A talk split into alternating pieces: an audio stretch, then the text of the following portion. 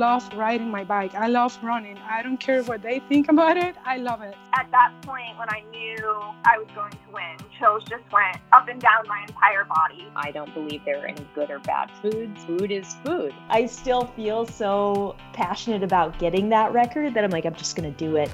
As an athlete, I was like, what's my story or what's your story? What can you learn from it? And what can you teach people? Welcome to the Iron Women podcast. I'm Alyssa Godesky, and I'm here with my co-host Haley Chura. And Haley, before we get into our normal triathlon talk this week, I have a question for you because I would like to be training the dogs a new trick. And so I'm crowdsourcing trick ideas. And so I'm wondering if Cowboy has any like neat tricks or like really fun things that he does that I need to train Max or well, mostly Max. I think Max needs a new trick up his sleeve to do. Oh, Cowboy's most fun trick is um if you say the word die, he like lays down and like puts his puts his legs up kind of. I mean, he won't fully put his head down because he wants a treat. And so he's like, uh, but and it comes in handy like if you have rivalries with schools, you know, like so for the most recent football national championship, my sister who went to TCU, I could be like, Cowboy, would you rather be a TCU fan or die? And he'll just like die because he's a Georgia fan, of course. So that is my favorite party trick with him.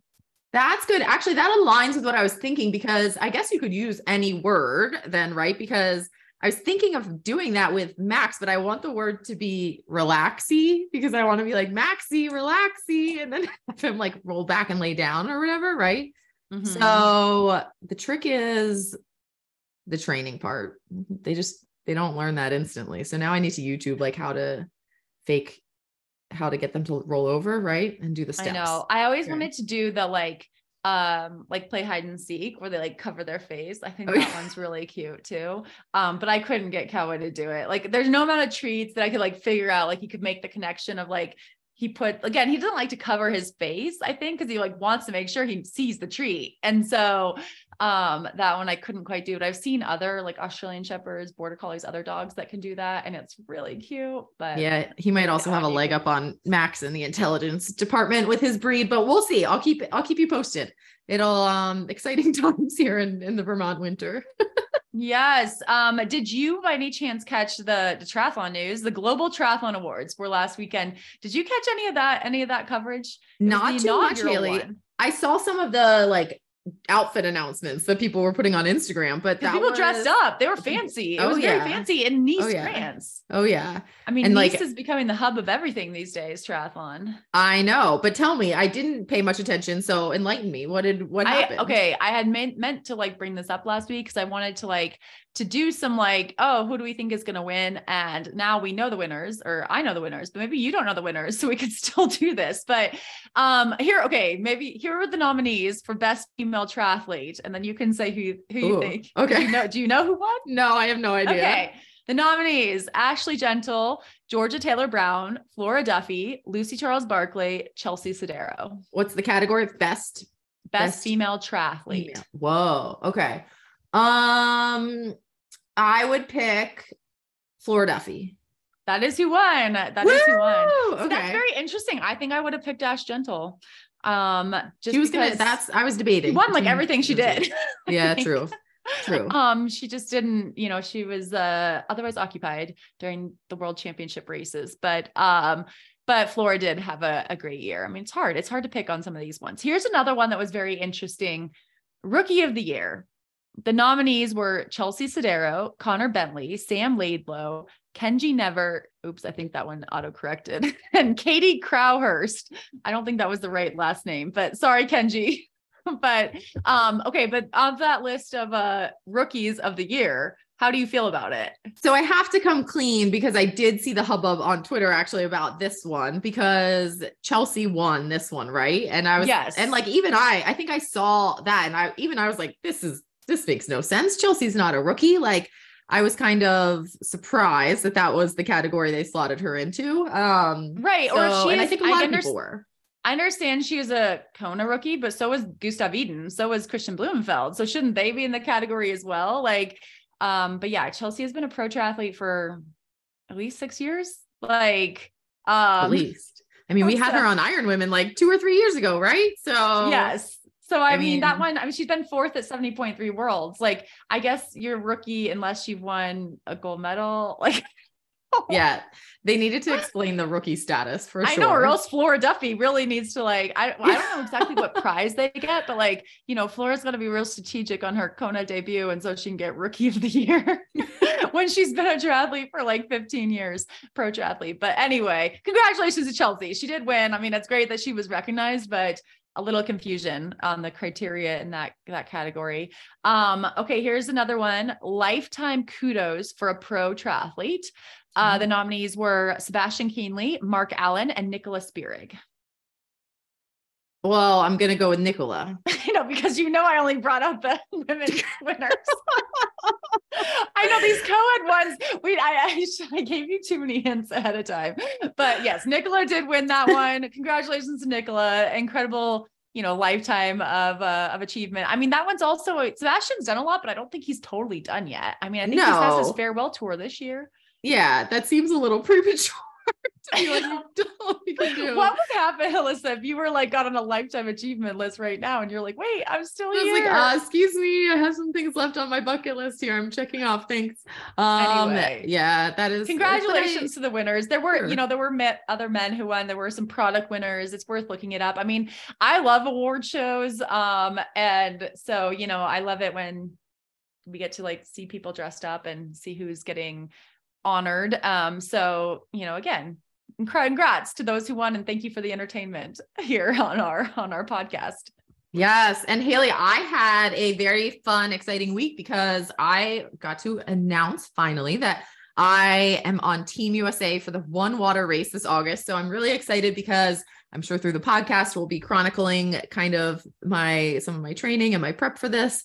Um, it's definitely a very big challenge in a lot and new to me in a lot of ways. So the one water race happened last year. There were um it was the first year of it running and it's basically a swim run in Sweden. So many people think of think of Otillo, Otillo, Otillo, Otillo.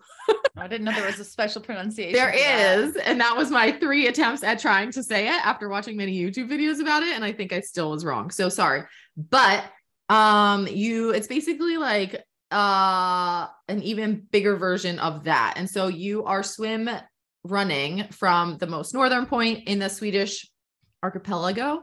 Did I say that right? To the southern point, and through that, covering a distance of 50 kilometers in swimming and 200 kilometers in running. And the course Wait, how many days?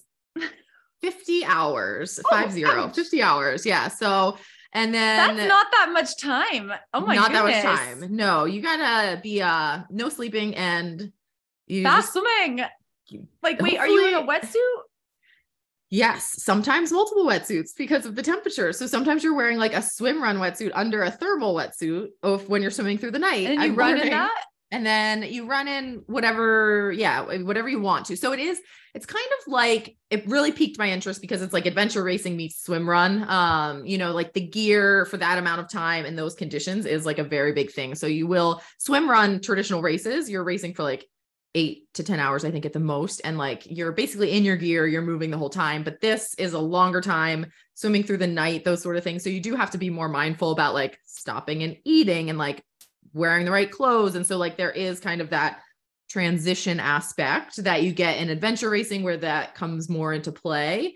And I mean, I'm just trying to figure out the math on this because I'm like, I think it would take me like 20 hours to swim 50K.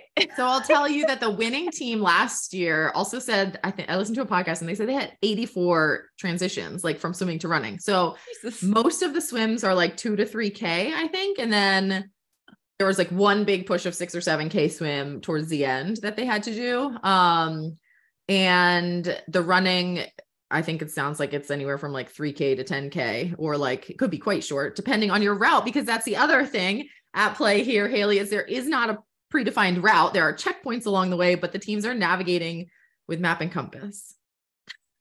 Yeah, I mean, this like So- making that time cutoff is going to be that's hard because I'm just like, oh my goodness i i can't even like i have my navigation skills i you know that would be like really i don't know how long that takes like i have no concept of that but just like making forward progress running and swimming um in a pool or like on a treadmill i would have a hard time i think doing all that in two days and two hours Whew.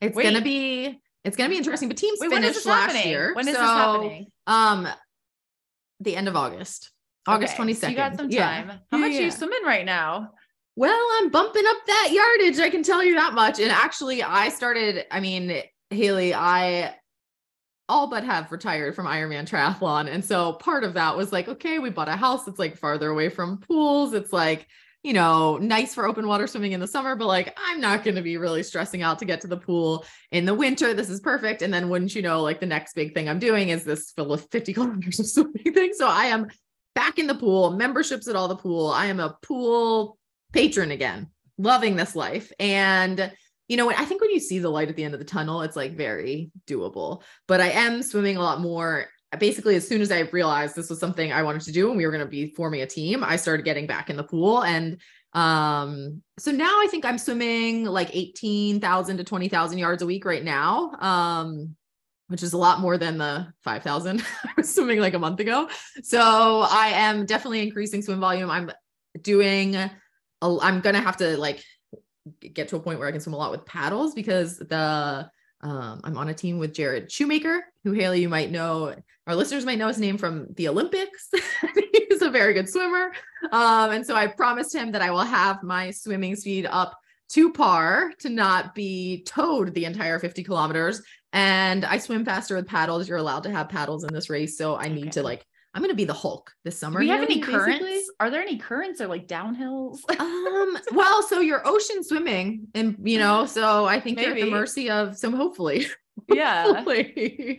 um but i think we can do some gear adjustments you know jared doesn't like paddles as much i love paddles Oh, interesting. um he you know so like i'll probably have Who doesn't as like much neoprene on me as i can while keeping my shoulders okay and then um the pull buoy you can use is also like really big and floaty it's like insane i can't even swim with it in the pool because it like i can't do a flip turn with it it's so like buoyant basically so um oh wait, I think I saw there- your there announcement. are There's a third third guy, right? Steve Keller from Ultraman. I recognize his name from Ultraman. Yes. Is he he um had a rough double marathon?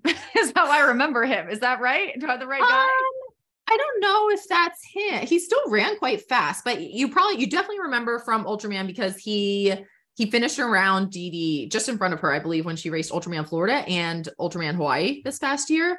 Um, and so he is he's not he did not go to the Olympics for triathlon. He's not like a natural swimmer, more like myself, but he has obviously proven himself to be super strong distance like open water swimmer, um, taking on these Ultraman challenges and his like mindset is exactly what I think our team needs for this challenge, personality wise.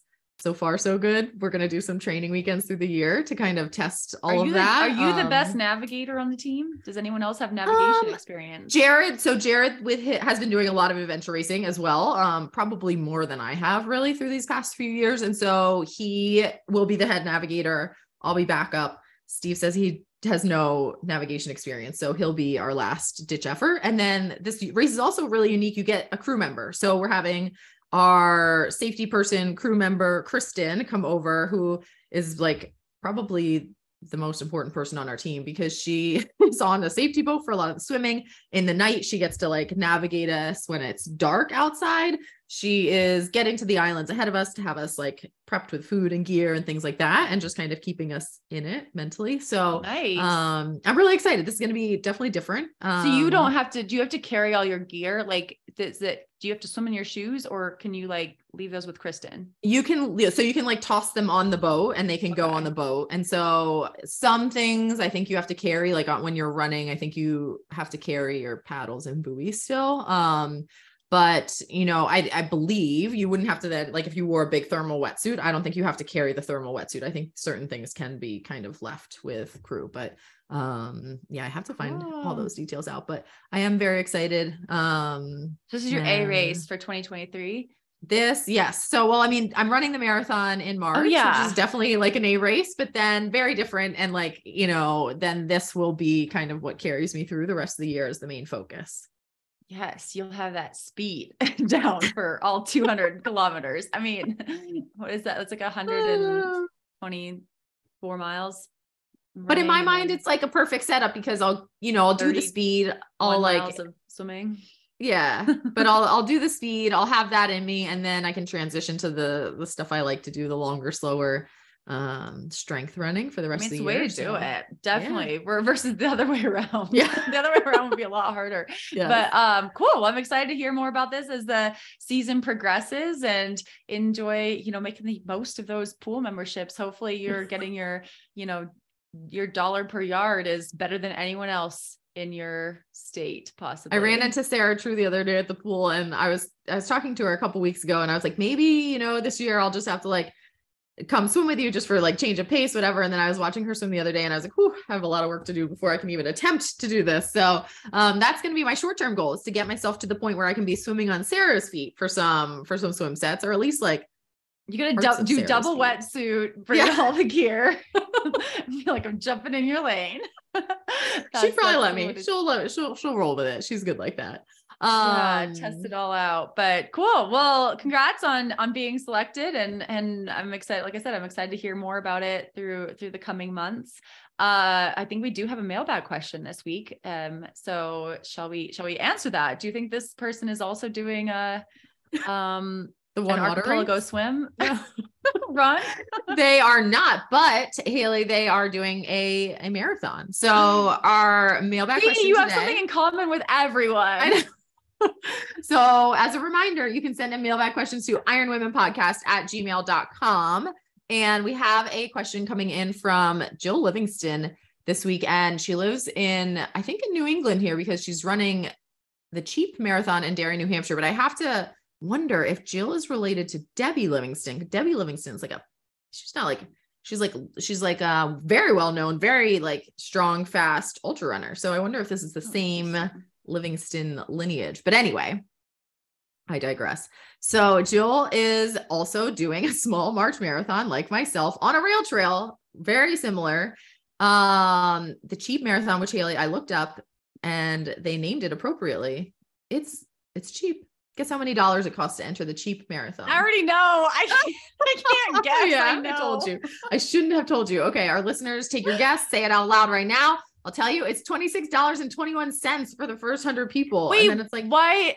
Oh, because it is 0.21 is an actual Yeah. marathon. Yeah, I was like, wait, shouldn't right? it just be 20 cents? They got that extra penny in there, but I always forget that. It's like how a 5K is 3.11. I learned that very recently. Very embarrassed to say that, but okay, it's 26.21 is the yes, official marathon. is the official dollar amount. But that's not the question. The the question that Jill has is she likes that this is a low drama, no swag event, but she is worried that she's going to have a mental drift through the race. Um, so she's looking for our strategies for staying focused and on pace when running a long race by yourself. Whew. Okay, so I can I can start on this one because Mhm. I come from a swimming background and I will say I love a solo run. Um, I think one of my first mar- big marathons I did was Boston and it was so overwhelming for me. Um, and even before that, I did like a mile race in downtown Athens, uh, Georgia, where I went to school. And like, I just was not used to people yelling at me like that and like actually being able to hear them because in swimming, your head's under the water. So between that mile race in downtown Athens, Boston Marathon, I was just like, oh my goodness, get rid of this noise. Um, so I love that. I will say at trials, that was like the loudest race ever, and I loved it. So it's given taken me 15 years, but now I love the noise. So, but I think I um I mean I'm I don't know if Jill it, Jill is a um triathlete at all, but you can kind of channel your inner swimmer a little bit and just sort of um you know focus on things that that you have a control over. If you're I'm assuming she's probably using a watch and so she probably has like pace and distance which those are the metrics that you know i use frequently when running um in races and triathlons and in marathons and and you know you kind of get to like watch the miles just like tick on by you know and just kind of um nutrition is another thing that i would focus on because that is usually a big deal in in marathons and um that makes the miles go by really quick because usually you get to a point where you're like, I don't want any more, but you're like, we're already here. I have to take another gel, but you do, do take that other gel. So um, those are things that I like to to think about. And sometimes I will, you know, repeat mantras to myself or, you know, count footsteps or um, you know, just I don't know. I think I think there's plenty of of things that that can go into the race, but also just kind of enjoying the silence of it. Like I when I raced in Daytona recently, the backstretch of that track was like so quiet and I could just like hear I'm a really like heavy runner, like heavy heavy footsteps and so I'm like it makes me laugh sometimes I'm noisy. I'm also a very heavy breather. Well, and the super shoes are like so loud, I find. Yeah, like the, I'm like car- I'm like having- whoosh, yeah, like it's so bad. It's like a an elephant coming through, but no, it's just Alyssa. Yeah. yeah so it's like between my breathing and my footsteps there's like a lot of noise and i'm just like oh my goodness this is so funny. I don't know it makes me laugh a little bit. Um but also i'm like you can find some rhythm in my breathing and um and also i just like think about how each step is getting me a little bit closer each really loud step. So um i don't know those are some of the tricks i use. How about you alyssa?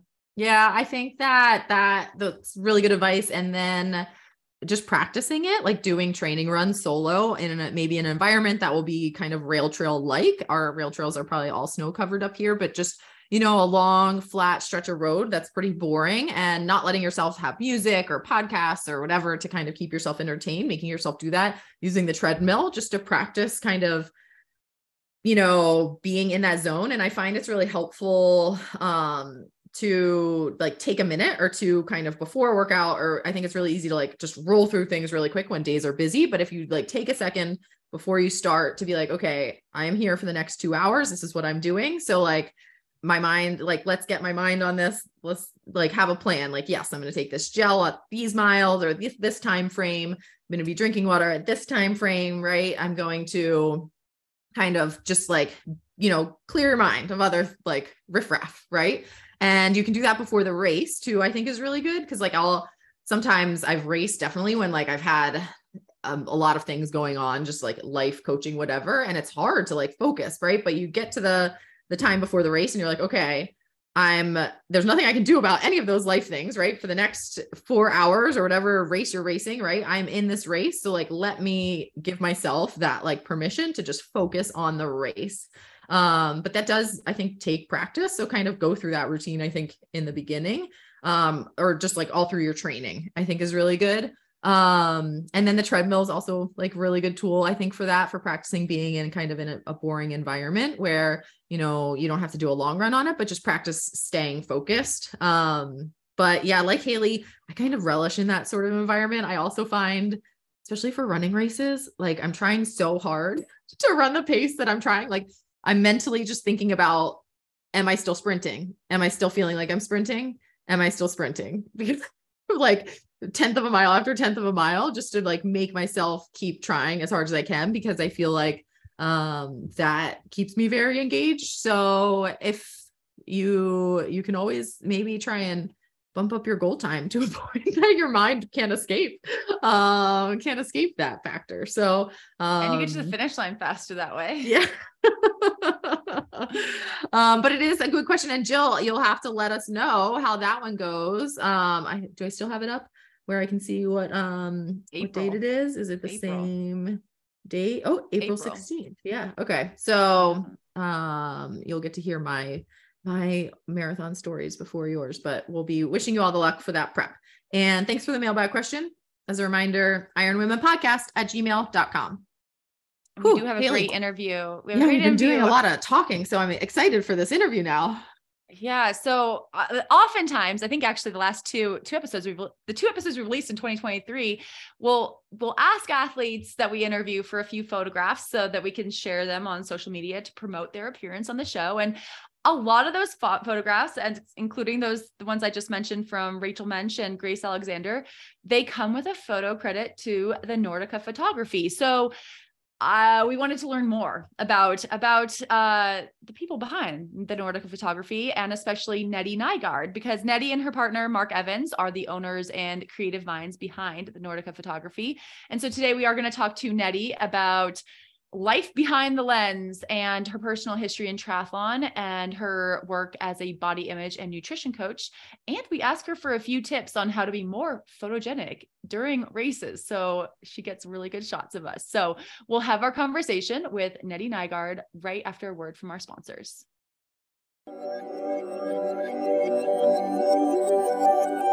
Racing has begun, which means training is not in off season mode anymore. We love having an extra something for those hard days, and lately we've been using AminoCo products for that mental and physical boost.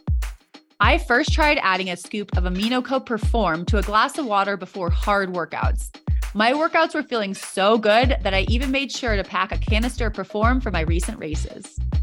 And Heal was an easy add to my post workout routine. The chocolate flavor is really good, and it has the essential amino acids needed to trigger muscle protein synthesis. Targeted essential amino acid formulas like this are four times more effective than any protein source. All AminoCo products are 100% science backed. Created by former Harvard professor and world renowned clinical researcher Dr. Robert Wolfe, who has also completed 62 marathons in under two hours and 30 minutes. Wait, Haley, 62 marathons under two hours and 30 minutes? Yes, Alyssa, I double checked it. That is correct. 62 marathons in under two hours and 30 minutes. Dr. Robert Wolfe knows how to run fast. That is incredible. And for our listeners, you can try AminoCo Perform and Heal or any of the AminoCo products for 30% off with the code IRONWOMEN at aminoco.com forward slash IRONWOMEN.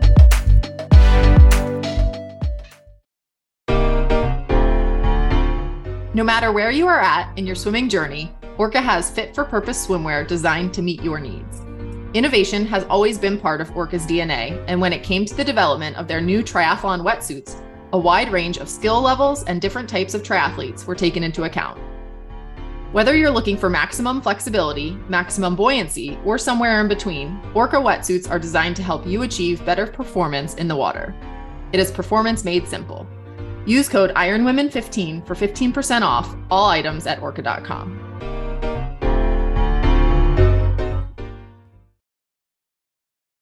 Hi, Nettey. Welcome to the Iron Women podcast. Hi, Haley. Thank you. Thank you for having me. I'm very excited to chat with you and Alyssa today.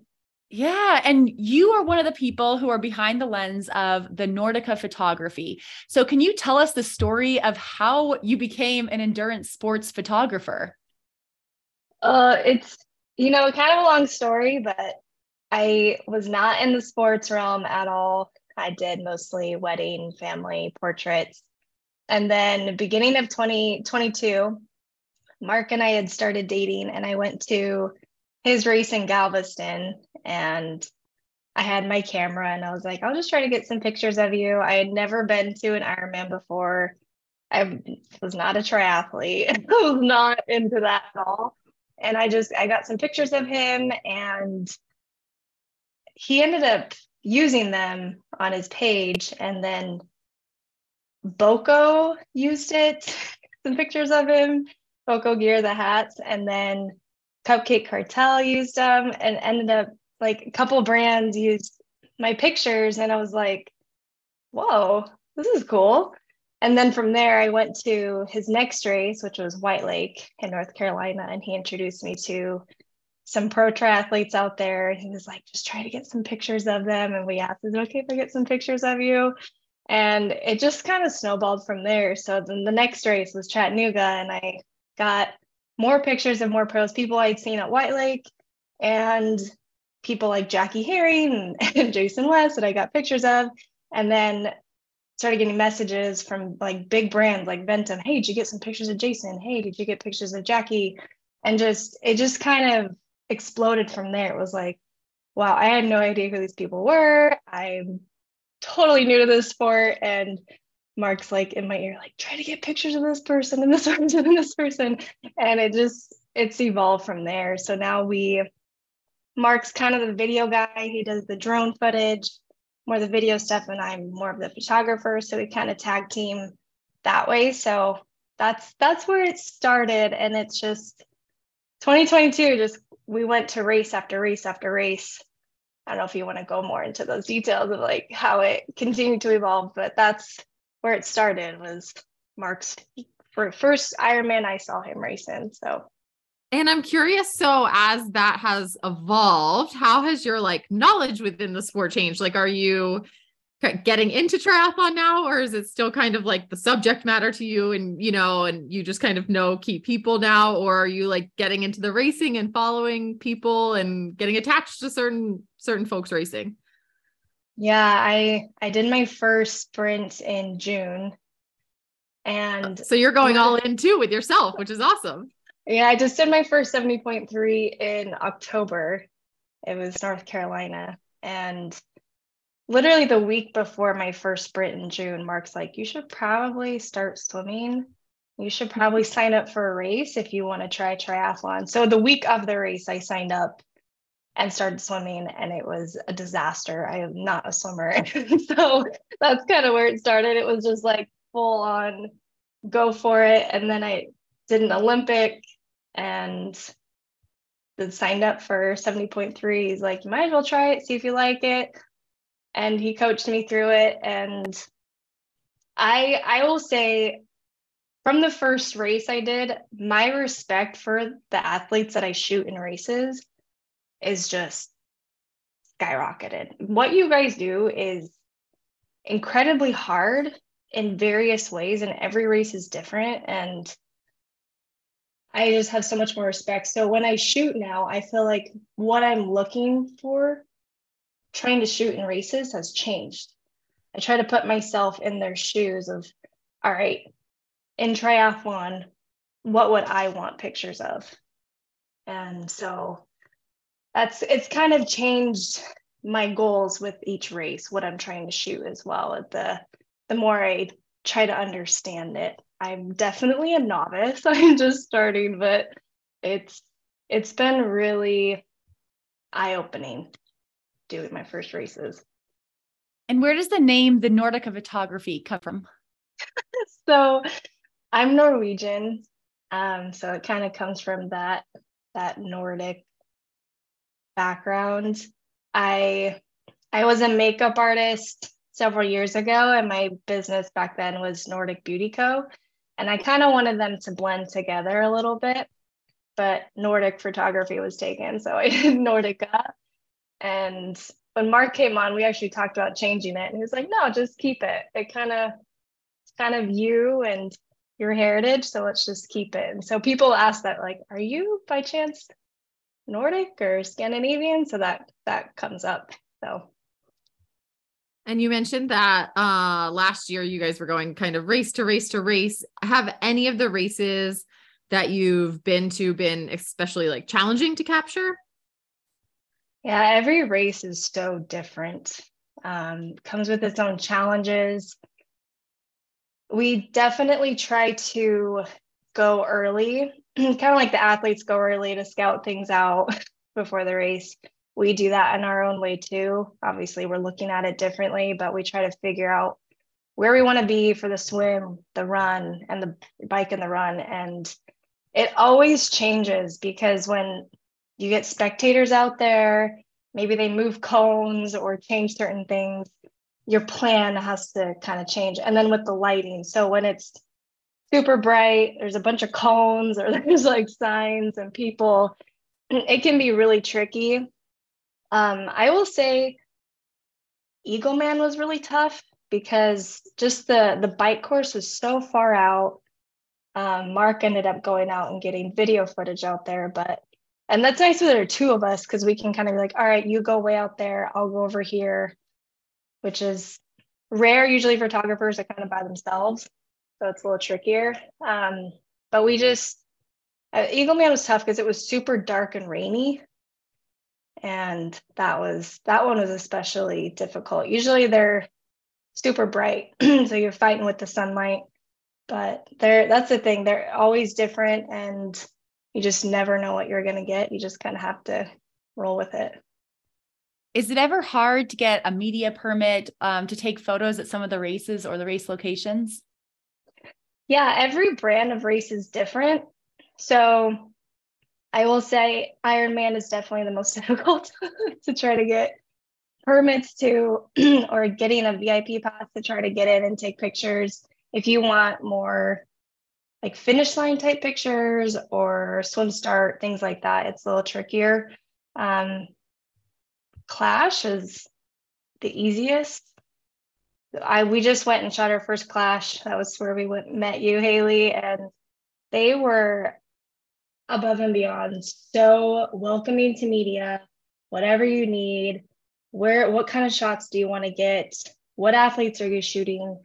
They were just so nice, so easy to work with. So it it really depends on the race brand. And I would say PTO, they're contracting so many people out to take pictures that it's I would say that one is unless you're shooting specific athletes, um, they just have so many photographers out there that, that we went to Dallas and it just felt like, all right, all these athletes are getting all the pictures they could ever want, all the video they could ever want. It just kind of felt like, all right, this is kind of a waste in a way. But then also, I feel like we're different in the sense that we don't just shoot the top one, two, and three finishers. We we shoot everybody. The very last person. Like we try to get pictures of everybody. We we've made a lot of friends that way, shooting new pros, people that maybe no one really knows who they are yet.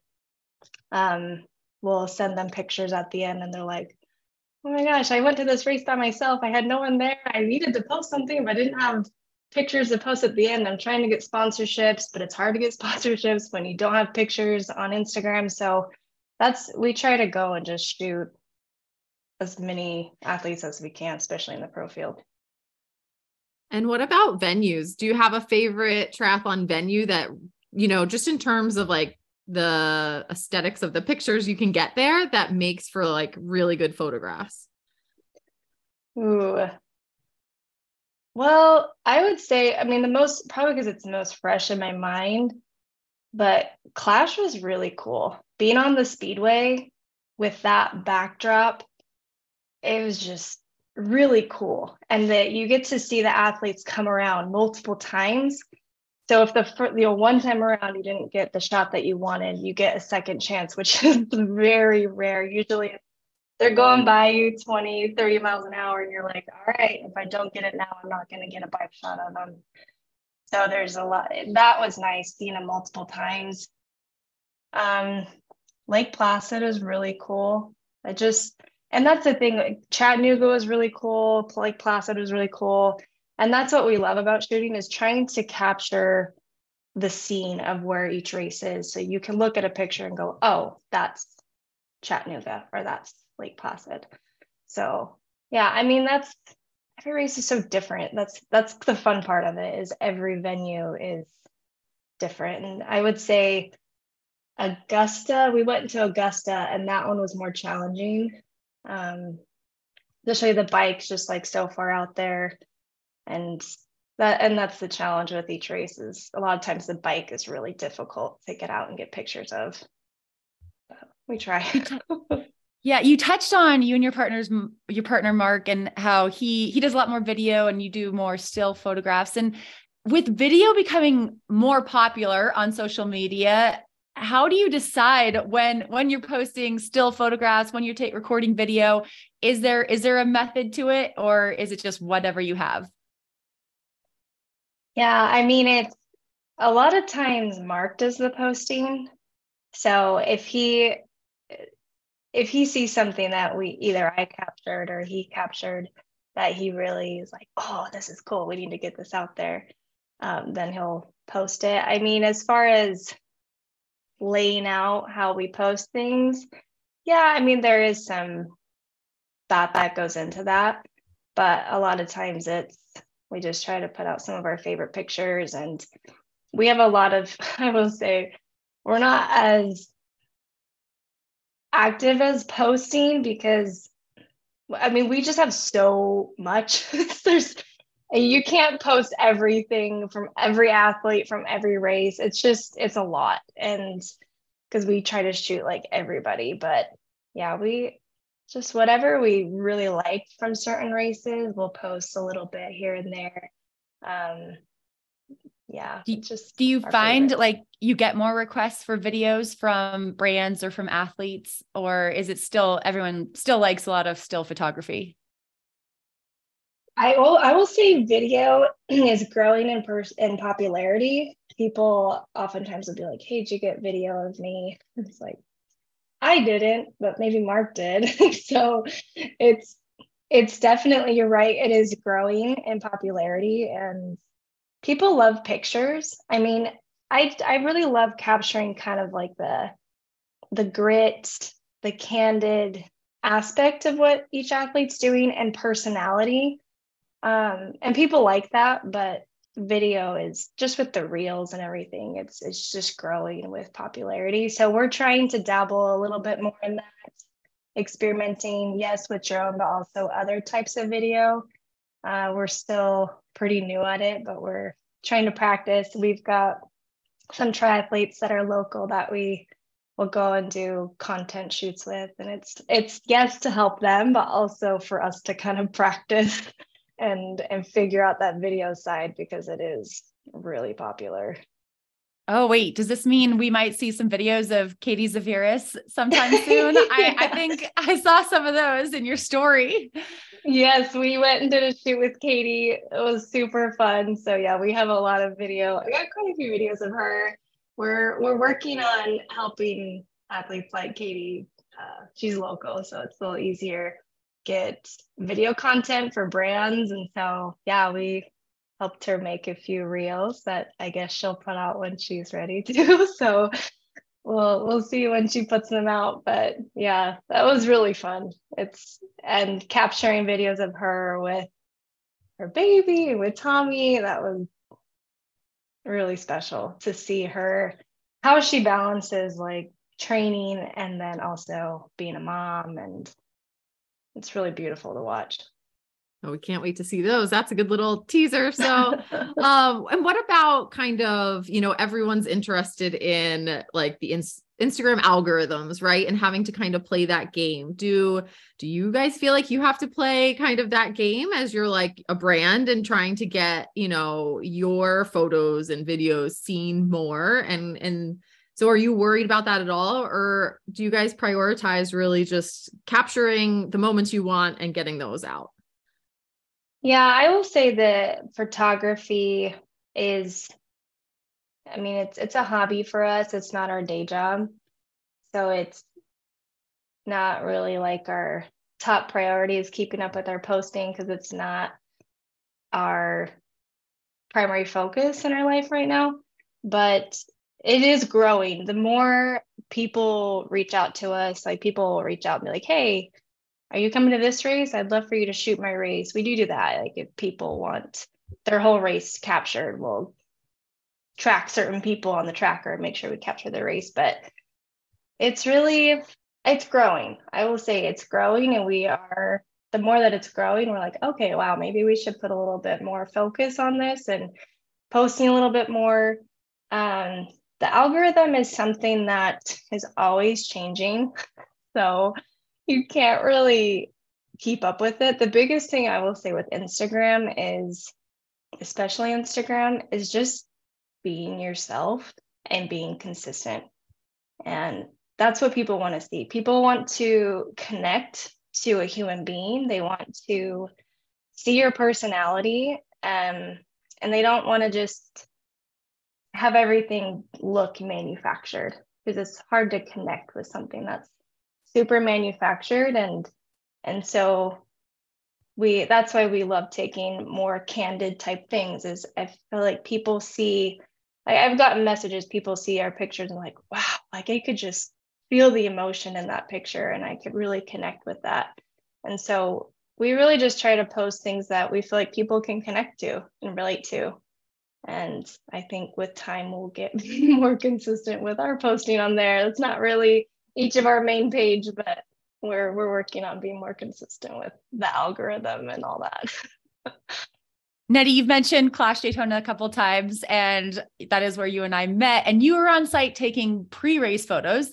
You shot both pro pro races on Friday, and then you yourself raced that sprint triathlon on Saturday. so, what was that weekend like for you? Lots of coffee. yeah.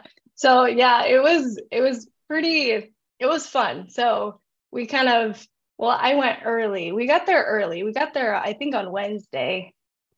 And then Thursday morning, I went I actually went to the racetrack with Grace Alexander and Jason West somehow they let me on the track with my TT bike. I think they thought I was a pro. I'm not a pro, but they thought I was. And so they just kind of let me on the track. So I'm like out there, like practicing on them. I was practicing on, well, you were out there. I happened to get pictures of you and two other athletes. I was scoping out which spot I wanted to be in. And yeah, so planned all that out. So took pictures of the, the women racing and then I didn't I didn't have time to stay and take pictures of all the women finished. I literally watched like the first five, six women finish. And I was there were a couple women that I was like shooting, shooting that day, like planned. Like they paid me to shoot their day. And like as soon as the last one crossed the finish line, I was like, all right, I'm out of here. And I had about 10 minutes before the men started. And I just like booked it over to the men's start just waited till the last guy came out of the water and then ran over to the racetrack and watched them and shot their race, which was interesting. There were not many people watching the men's race. I was the I was one of two photographers out there for the men's race, but there were like six, seven photographers for the women's race. So a lot of the men, when I sent them their pictures, they were like, "Oh my god, thank you so much! I didn't have any pictures." So which is usually the opposite. Usually there are a lot more people watching the men's race versus the women's race and shooting the men. Um, yeah, and then I went back and edited till probably 10, 11, and then got my stuff ready for my race. And then woke up the next day and went and did my sprint. Um, yeah, I was very tired, but it was really fun to be out there again. It was actually kind of emotional. Um, because Mark, I don't know if Mark was one of the Ironman hit in 70.3 Worlds, St. George, two months ago. And so, um, sorry, a little emotional, but um, leading up to there has been crazy. Just a lot has happened. Um, and so being back out racing again was just kind of an emotional thing. Um,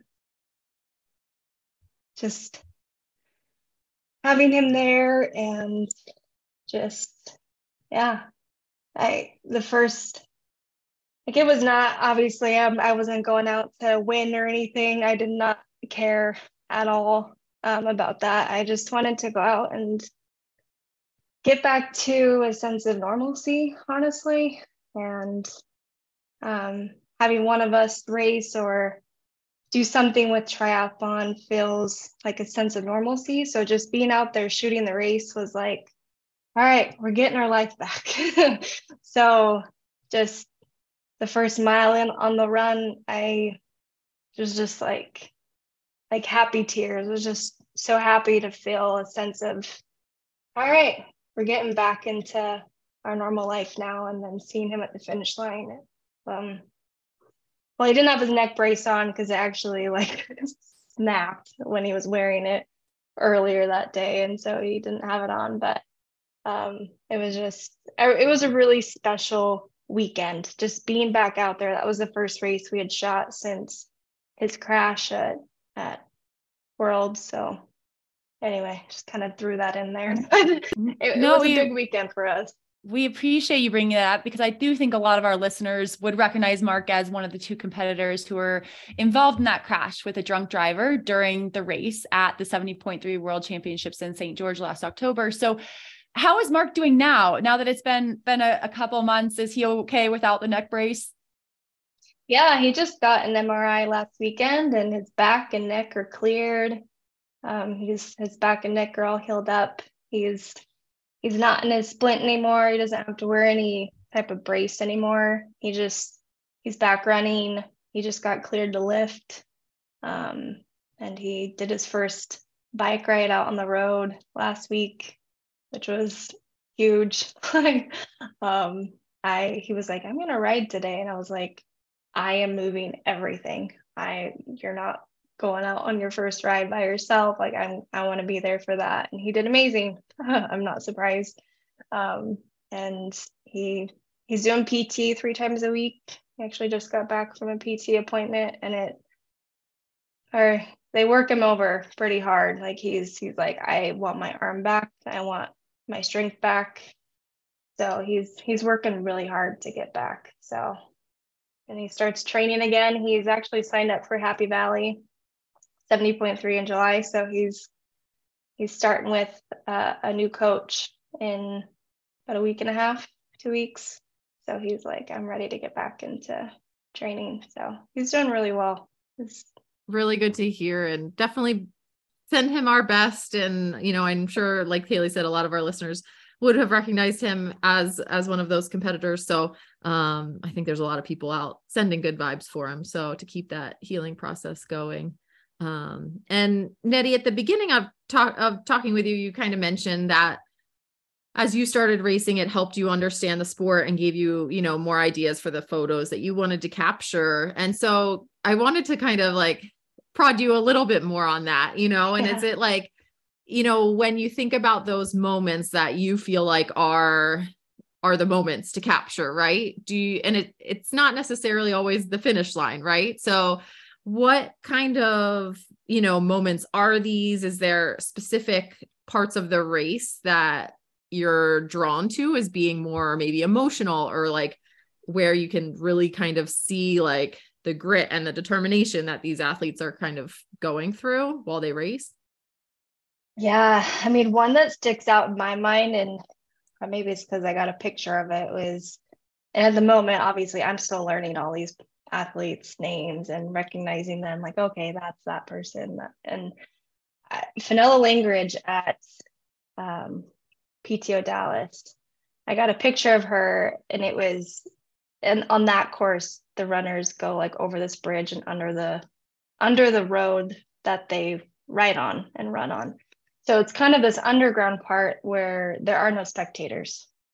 Like there's nobody down there except like a volunteer and then me and one other photographer was down there. And she's it's it's crazy hot. That race was incredibly humid, incredibly hot. And she's bent over under that overpass.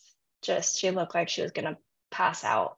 And just capturing that moment of moments like that where athletes are in that just pain cave what you guys call it? Just just struggling to keep going.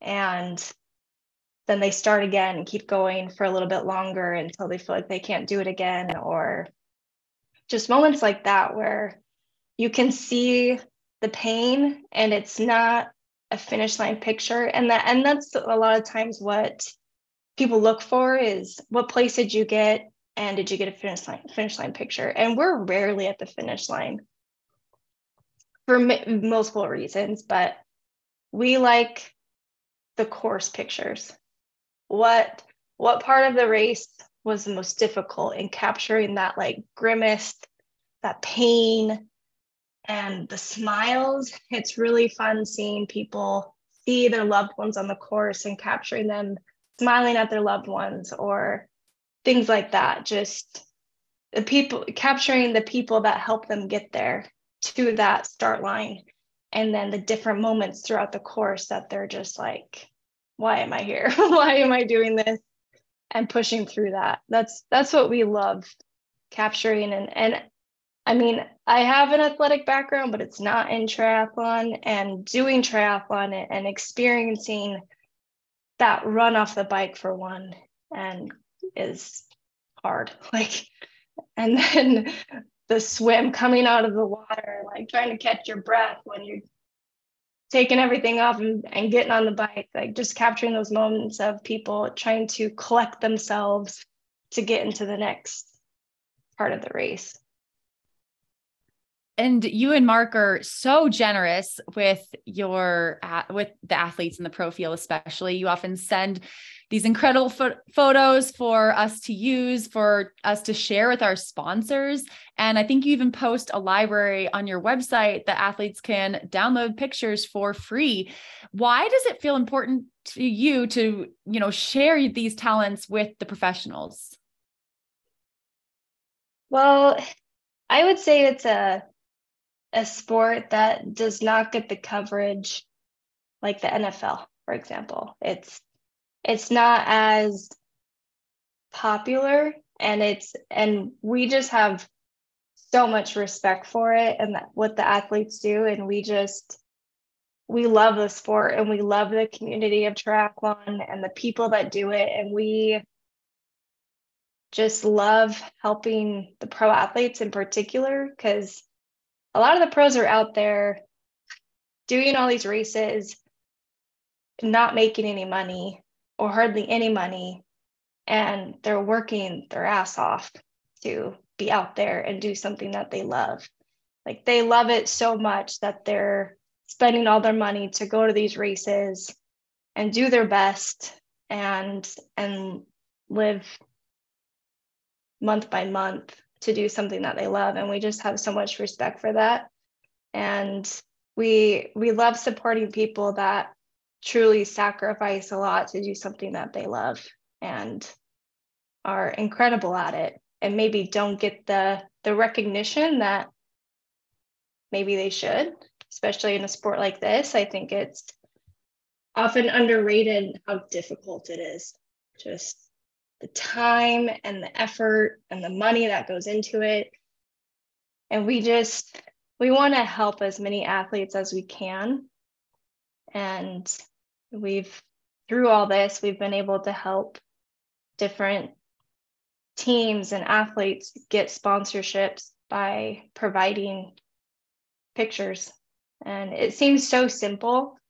And I mean, it, it seems like, oh, it's just pictures, but it, it really has been super helpful to a lot of people. And it's something that we love doing. We love being out on courses, watching the athletes, cheering for them, building relationships with them, and and capturing their races and capturing their personalities. Because a lot of these people, these athletes, people don't really know them as people. they see their name on a roster and it's just a name and a face on Instagram, but getting to know a lot of these athletes has been really cool. Like they are human beings that have day to day struggles as well.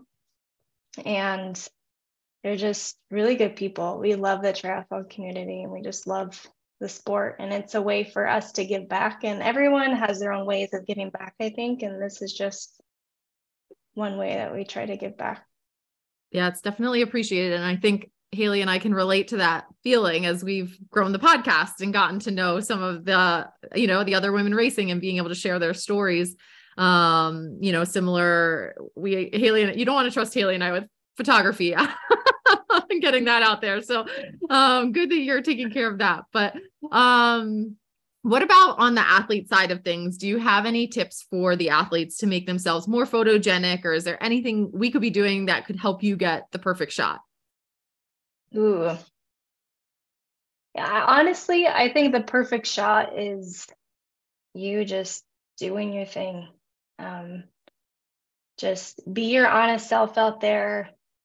I think the best pictures are when they're not tailored. It's not like, hey, look at me and smile.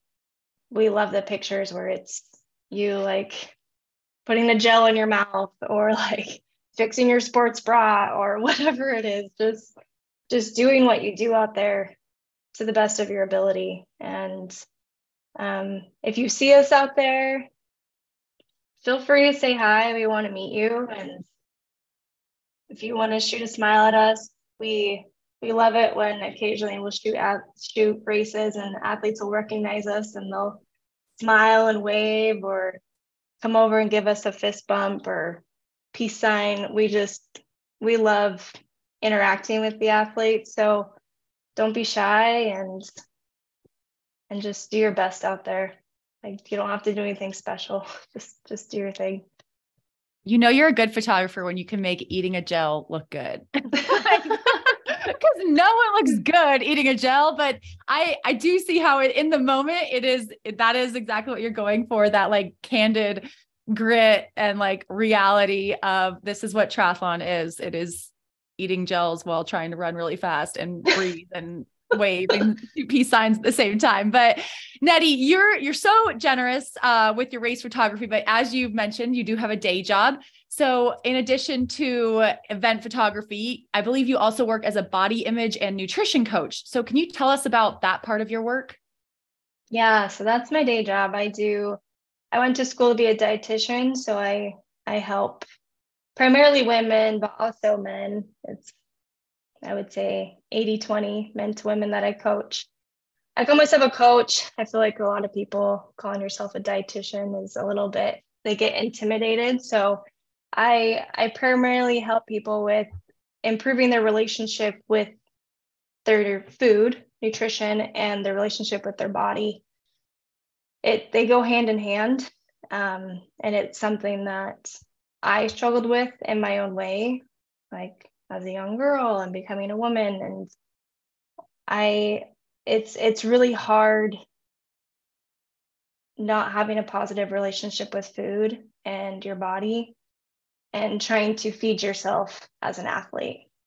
Um, and not everyone i coach is per se an athlete but they're people that are trying to be healthy and work out and take care of themselves. So i help a lot of people athlete or not improve their relationship with food and understand how to feed their body properly and to the best of their ability and understand how to tune into what their body needs day to day without i'm a i'm a non track your food macro coach. I just i'm that's just not my style because that's not conducive to everyday life. Like it's that's not reality. Sitting there tracking your food all day every day especially as an athlete like who has time to sit there and put everything that you're eating all day?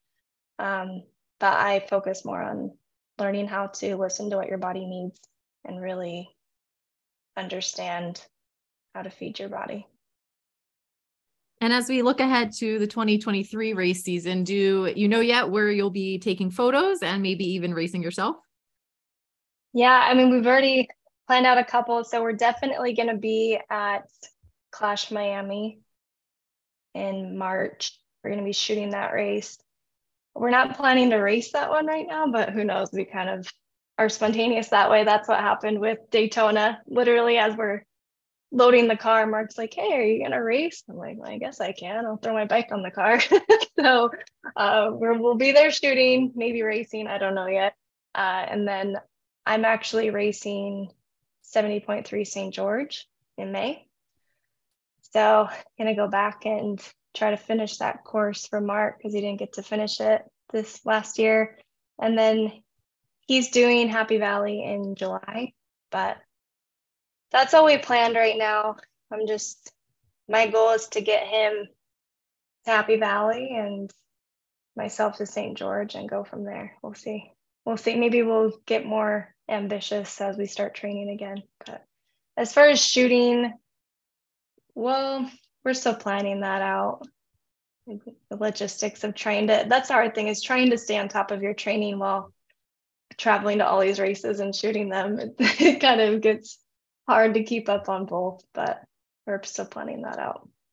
Well, we appreciate you taking on the challenge. I will look forward to seeing you in Clash Miami. I do think that that race works especially well for uh, shooting the pro race and then racing yourself in the uh, sprint distance.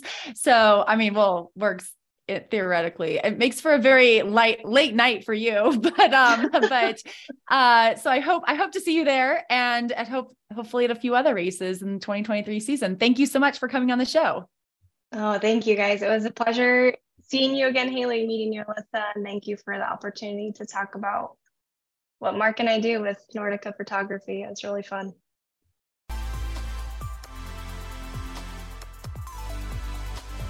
Haley, I know they say nothing new on race day, but I have to confess, I was so excited to get the SaltStick FastChews in the mail, and I packed them for my swim run and used them in the race without even trying them. And did you learn your lesson? Yeah, I learned the lesson to eat SaltStick FastChews. They are the only chewable electrolyte tablets. These are uniquely absorbed through the mouth tissue, which can absorb nutrients two to four times faster than the small intestine. They're like a sweet tart, but for electrolytes with seven fruity flavors. I tried the tart orange and it was delicious. I also packed some SaltStick electrolyte drink mix for my race travels lately, and I plan to keep a packet on hand for emergency hydration during the Taylor Swift concert. You can never be too prepared. Feisty listeners can get 20% off on one time purchases and subscriptions to help you maintain your electrolyte balance through races and epic Taylor Swift set lists by going to saltstick.com and using the code Feisty. That's 20% off at saltstick.com with the code Feisty.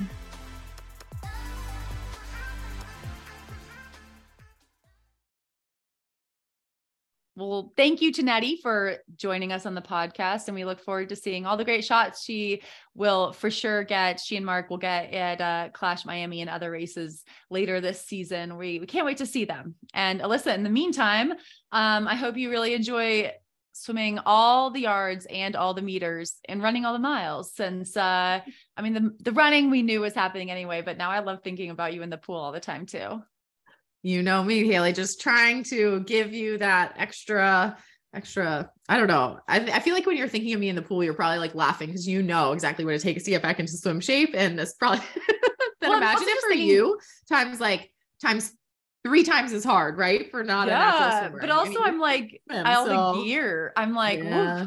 I just I I love picturing because I know how um how awkward it is to walk into a pool deck with like one wetsuit on. And so I love the thought of you having to test out two wetsuits. I want to send Nettey there to take photos of you on the pool deck with two wetsuits and paddles and pool boy.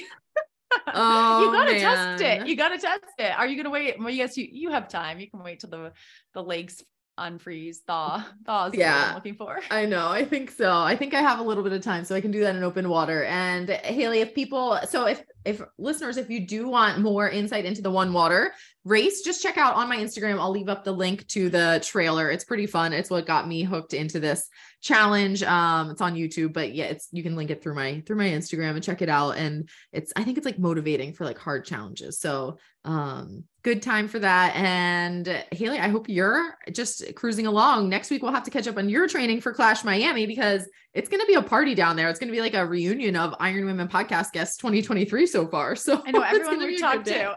yeah. is going to be there. I'm telling you, these Clash races, once you try them, you're just like going to sign up for all of them. But um, yeah, it's been great catching up, Alyssa. I will talk to you next week.